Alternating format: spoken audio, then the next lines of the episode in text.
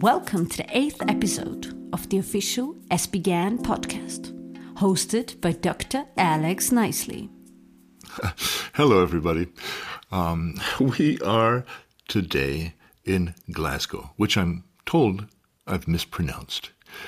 We're speaking with a man who was brought up near Glasgow, then moved away to Aberdeen at the far end of Scotland for his training as a medical student, decided that he didn't care for it there, came back to Glasgow, and now is the city's biggest fan.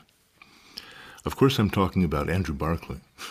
Andrew Barclay is a gastroenterologist in Glasgow, a pediatric gastroenterologist, who has, if I've judged his CV correctly, started out with an interest in parenteral alimentation and then moved to the to what strikes me as one of the least tractable problems in parenteral alimentation, to which he gives the name of gastrointestinal dystonia. Andrew or Andy, did I get all that right? And would you pronounce Glasgow for us? Um, it is Glasgow, but uh, it's locally referred to as Glasgow. And I suppose that comes from the original Celtic pronunciation, which was Glasgow, which means dear green place, which is uh, what the Vikings thought of it when they turned up.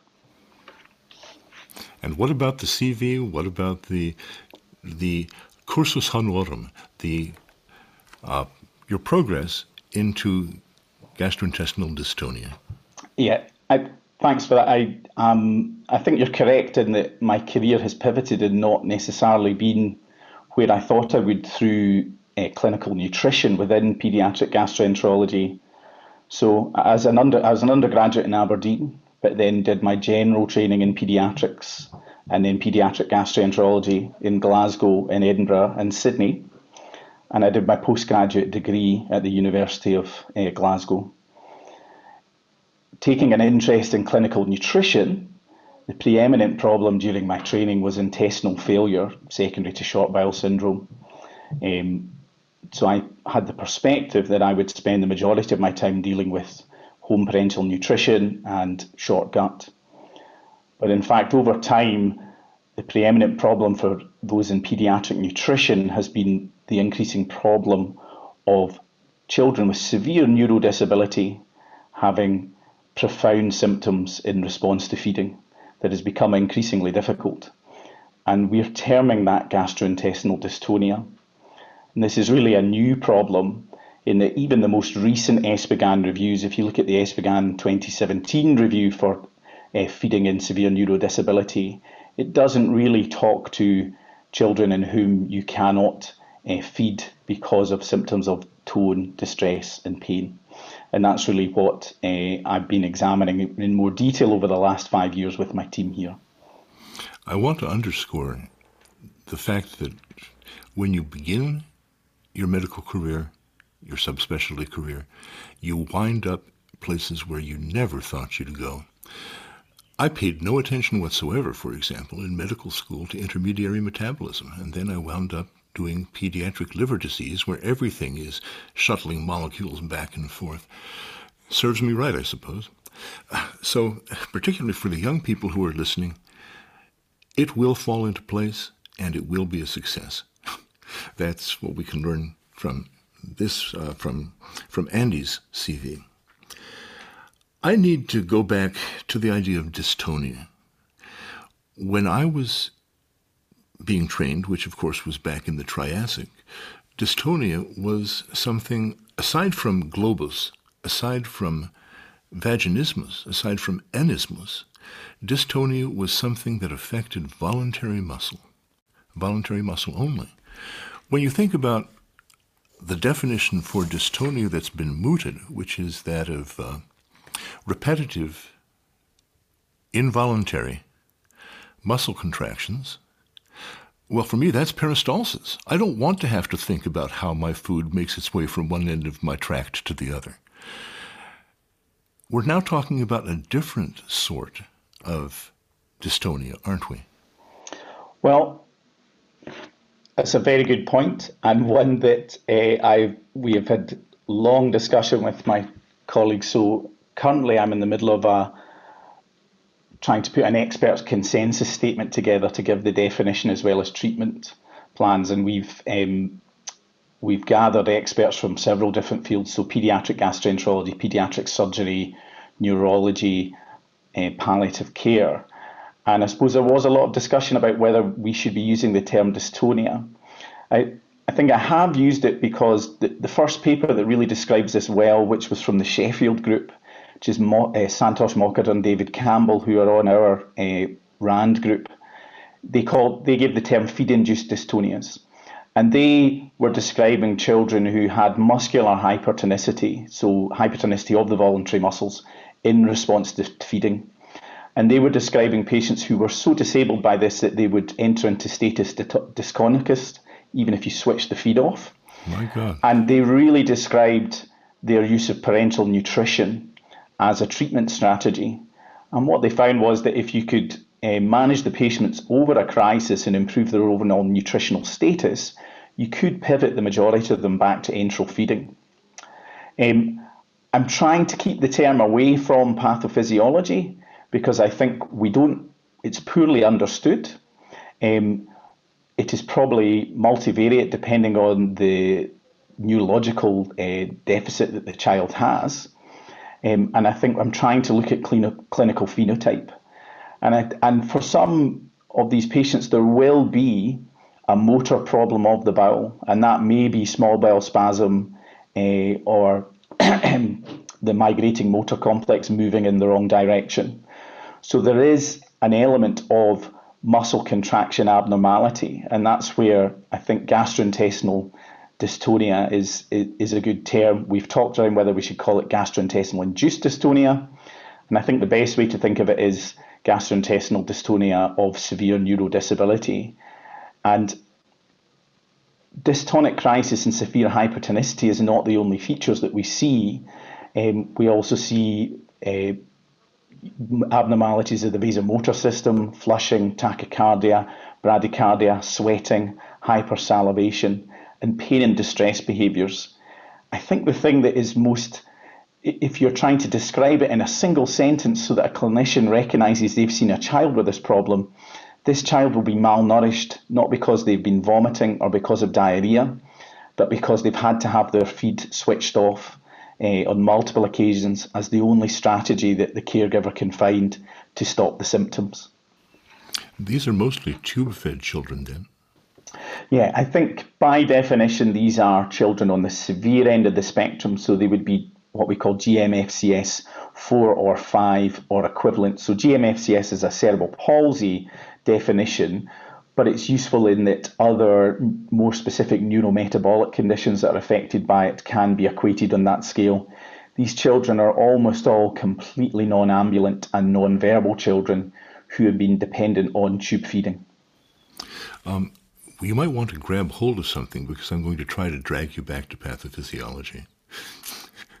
and that is when I start to think about the dystonias, there are primary dystonias, as I understand it, which have a genetic component. And there are secondary dystonias, which arise in origin with, in particular, damage to motor control elements and the basal ganglia, for example, Wilson disease. What we're dealing with in these children then is a complex secondary dystonia in that many of them on imaging study or on clinical assessment seem to have basal ganglia damage?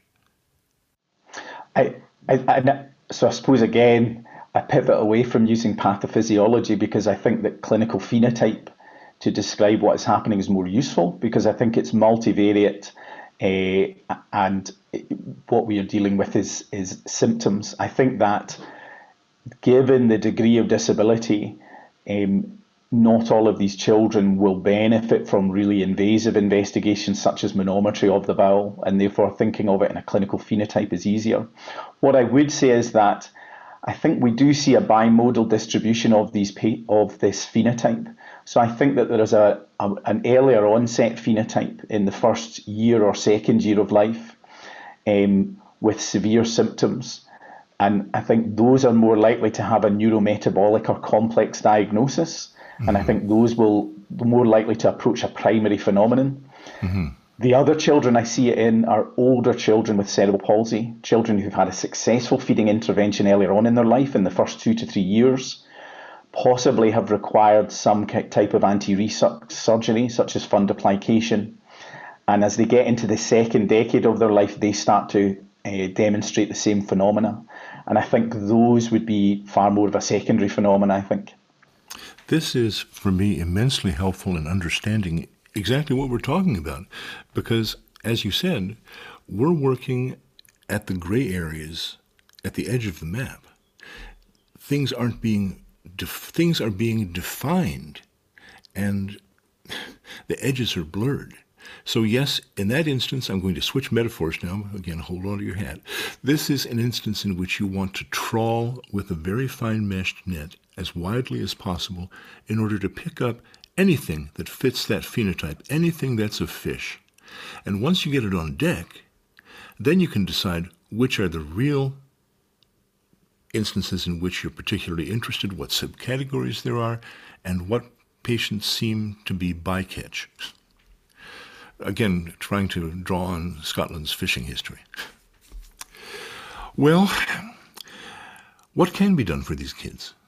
Well, I think this is this is emerging and I think the difficulty, the question of whether these patients would benefit from long term parenteral nutrition is a difficult one, both in terms of resource and then uh, balance for uh, children in terms of quality of life. So I suppose much of my work has been focusing earlier on in the decision tree and earlier on in the treatments. So I suppose our understanding of surgical interventions and their benefits in children in cerebral palsy has uh, changed over the last decade.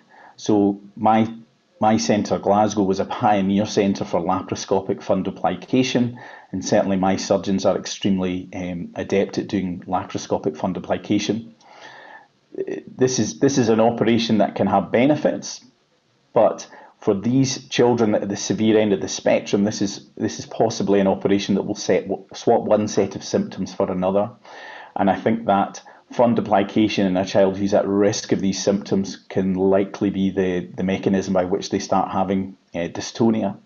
So I think good decision making around early surgical interventions is important, and we changed the makeup of our clinic uh, about seven years ago. So any of these children that have such complex uh, disease, the surgeons won't be making a decision on whether to proceed to um, fundoplication uh, in isolation. It'll be done in a multidisciplinary setting with the gastroenterologist, dietitian, and the specialist nurse. Um, I think that we can look for lower tech solutions. So I think our understanding of the pathophysiology and gastric emptying is still poor. Many of these children do have poor gastric emptying. Many of them, it may be more a sensory component where their stomach does empty well to milk, but they have severe distress uh, with the presence of milk. Previously, we'd been uh, bypassing this with post pyloric feeding, but actually, very surprisingly, a lower tech intervention, specifically blenderized diet, being administered via the um, gastrostomy, has been very successful in improving gastric emptying and reducing symptoms for patients. So I think seeing patients in an MDT setting with dietetic input to see whether someone would be appropriate for a blenderized diet may well reduce these symptoms. I think there are other medications um, that we can provide that may assist with symptom management ra- before going to post pyloric feeding. Let me try to recap that, if I may. You mentioned that there is a biphasic distribution in age of these patients, with some perhaps having a primary problem, and others who have been fed successfully or adequately for some while then developing gastrointestinal dystonia. I wanted to ask you before you began that explication what's the trigger?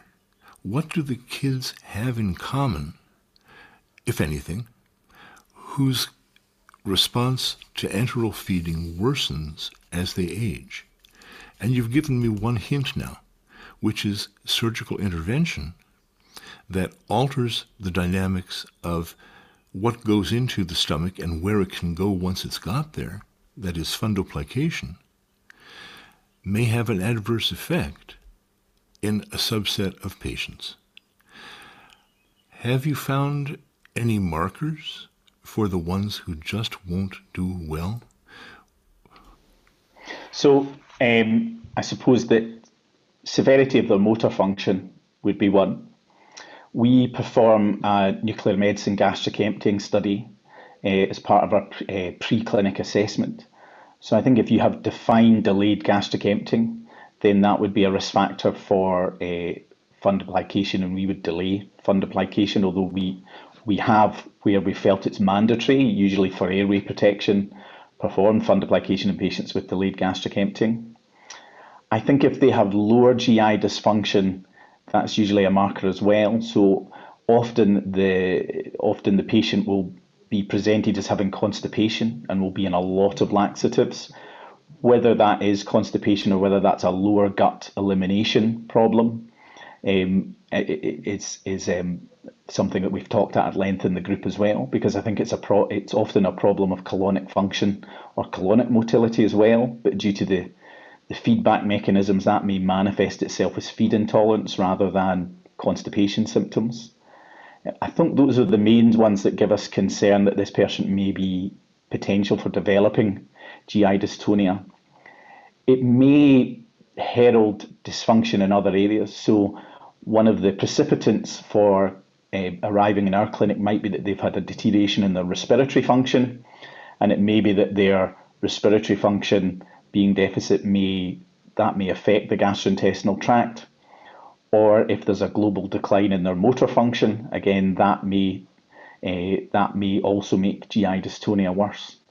So I think being mindful of whether this is an isolated problem to do with the gastrointestinal tract or whether this is a global deterioration in a child who has a progressive disorder, I think is something to be uh, cogent of when thinking about what your interventions are going to be. Well, there is the surgeon in the corner, and she's got her knife out and she's pacing. and you, you're saying, not quite yet, not quite yet. We have some arrows in our quiver that we haven't fired. You mentioned blended feeding. What about drugs? So I think the the understanding of the drugs are limited, and as part of this, when I recognised this as a new problem, we, we performed a systematic review which we presented at the ESPGHAN meeting in 2018. The difficulty being that if the term lacks a definition, how do you define the papers? But we we used the working definition we had and said, did the population in these studies match?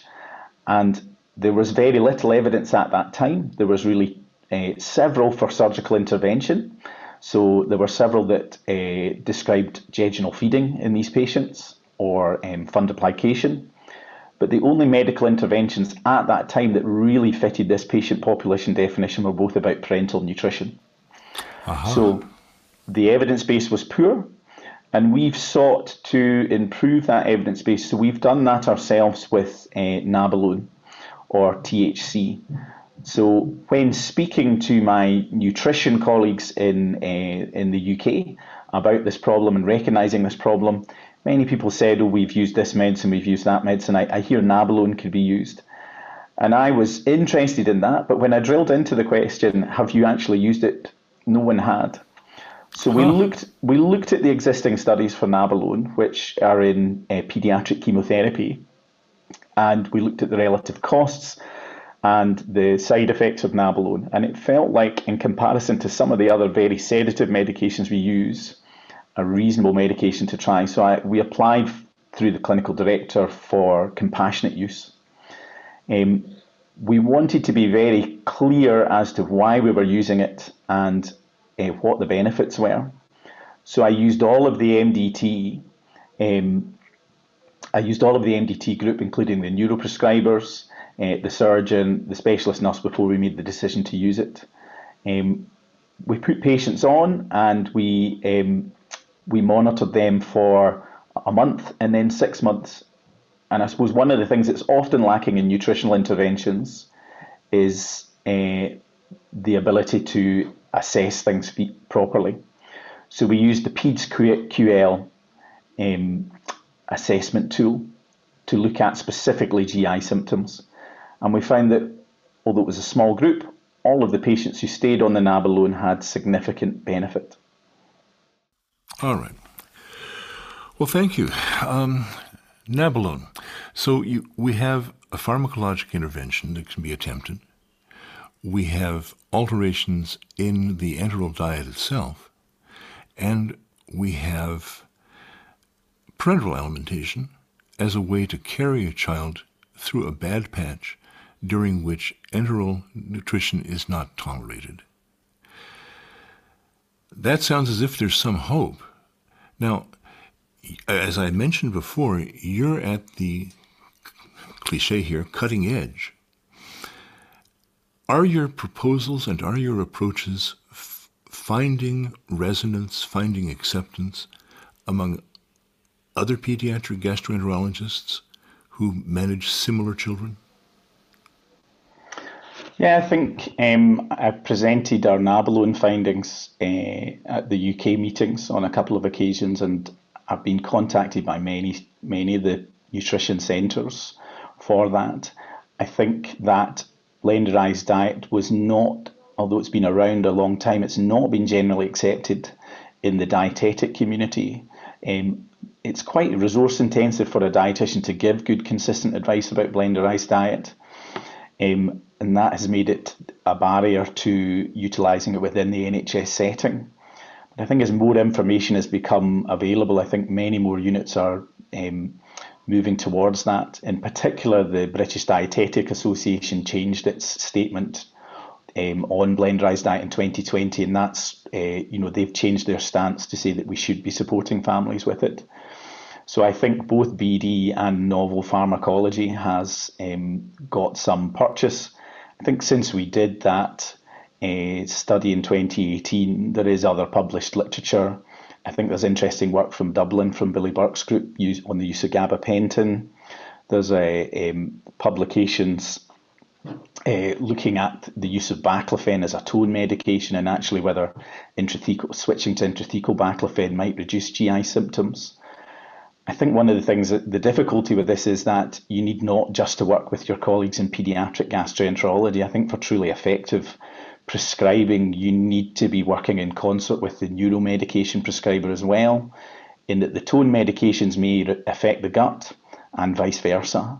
And therefore, although GI people and neurologists have been trained to think of these things as separate spheres, gut dysfunction and muscle tone, I think you probably need to think of them as overlapping concentric circles to really try and effectively treat this condition.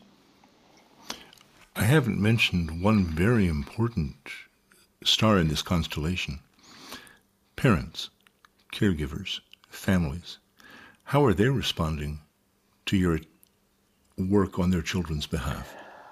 I think this is a very resource intensive area, and I think that you will be meeting for the first time a parent who is essentially a professional carer.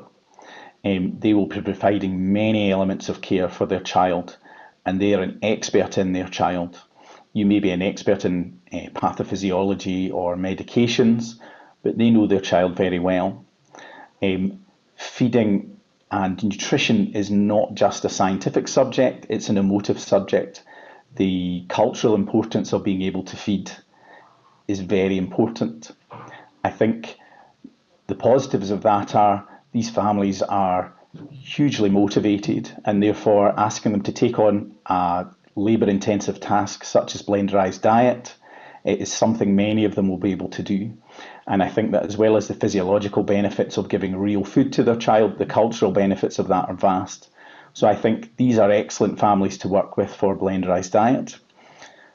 I think prescribing medications and trying to be objective about their effectiveness can be more difficult. And I think the most difficult area is this GI dystonia may herald an overall decline in their child, and there may be limitations to what you can achieve for their child and limitations to the interventions. And that's where discord most often occurs. Um, I can't always say that we get it right in terms of how we pivot to have those discussions. Um, but I think that if we are able to give a positive clinical diagnosis in the future, it may mean that we can help introduce subjects such as supportive care in alliance to um, all the um, all the interventions that we are going to try. Um, I'm continually learning about how to try and get this right, um, and I'm continually learning from patients and families. Well, you're not just learning, you're teaching, and today you've taught me a great deal, and I thank you for that. You've brought me along in an understanding of a, a very complex subject, at least from my standpoint, and I'm grateful. Now, I want to, to comment before we say thank you and goodbye on what it's like to hear your particular version of English, that Scots accent. I was in Glasgow in 2017 at that conference, uh, presented along with some Chinese colleagues some data on a new uh, form of pediatric liver disease. And I thought about the move that I had just undertaken to Hungary. One of the reasons that I moved to Hungary was that in retirement I wanted the challenge of a new language and a new culture. And after that visit to Glasgow, I said, I didn't have to go to Hungary. I could have come here for a new language and a new culture. And uh, it's been nice to have exposure, even if for only 20 minutes, to that culture again. Speaking of culture, we generally close these things off with a request that the interviewee name for us a song of his or her own culture and tell us um, why it's important to her or him. What have you got for us? Okay, so you may have to search for this as a Glasgow group. So I'd like you to find the track Ceiling Granny by Mogwai. This is from their most recent album. They are a pioneering prog rock instrumentalist group from Glasgow that were young around about the same time I was young. So they're not that young anymore, but they're still going. And I like this song because essentially it is a prog rock uh, piece of music, but it sounds very Scottish. So I thought that that would be important for this. Um, it uses a device of syncopation called the Scottish snap, which is something that you would see in Scottish folk music and not in rock music. Uh, it, it, uses it repeatedly. It's a device that's very easily. You could take Ode to Joy, and if you put Scottish snaps in it, it, it would you could make it sound Scottish. So I think uh, that's the musical secret.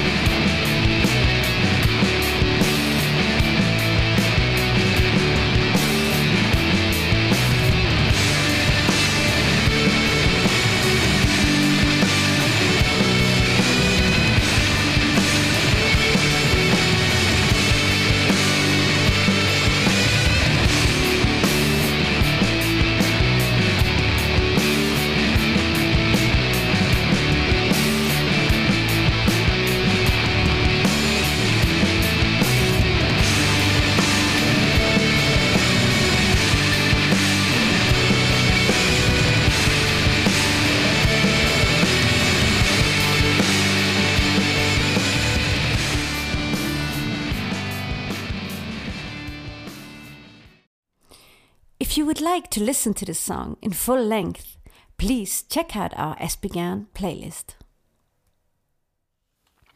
Uh, well, thank you, sir. I enjoyed that song. Uh, I don't know that I'm going to get around to trying it on Ode to Joy, but um, thank you again for allowing us to interview you, and thank you for making this one of the more interesting interviews that I've conducted. It, thank you very much, and I hope to see anyone listening in Glasgow at some point in the future. As we like to say in Glasgow, come on in, you're very welcome.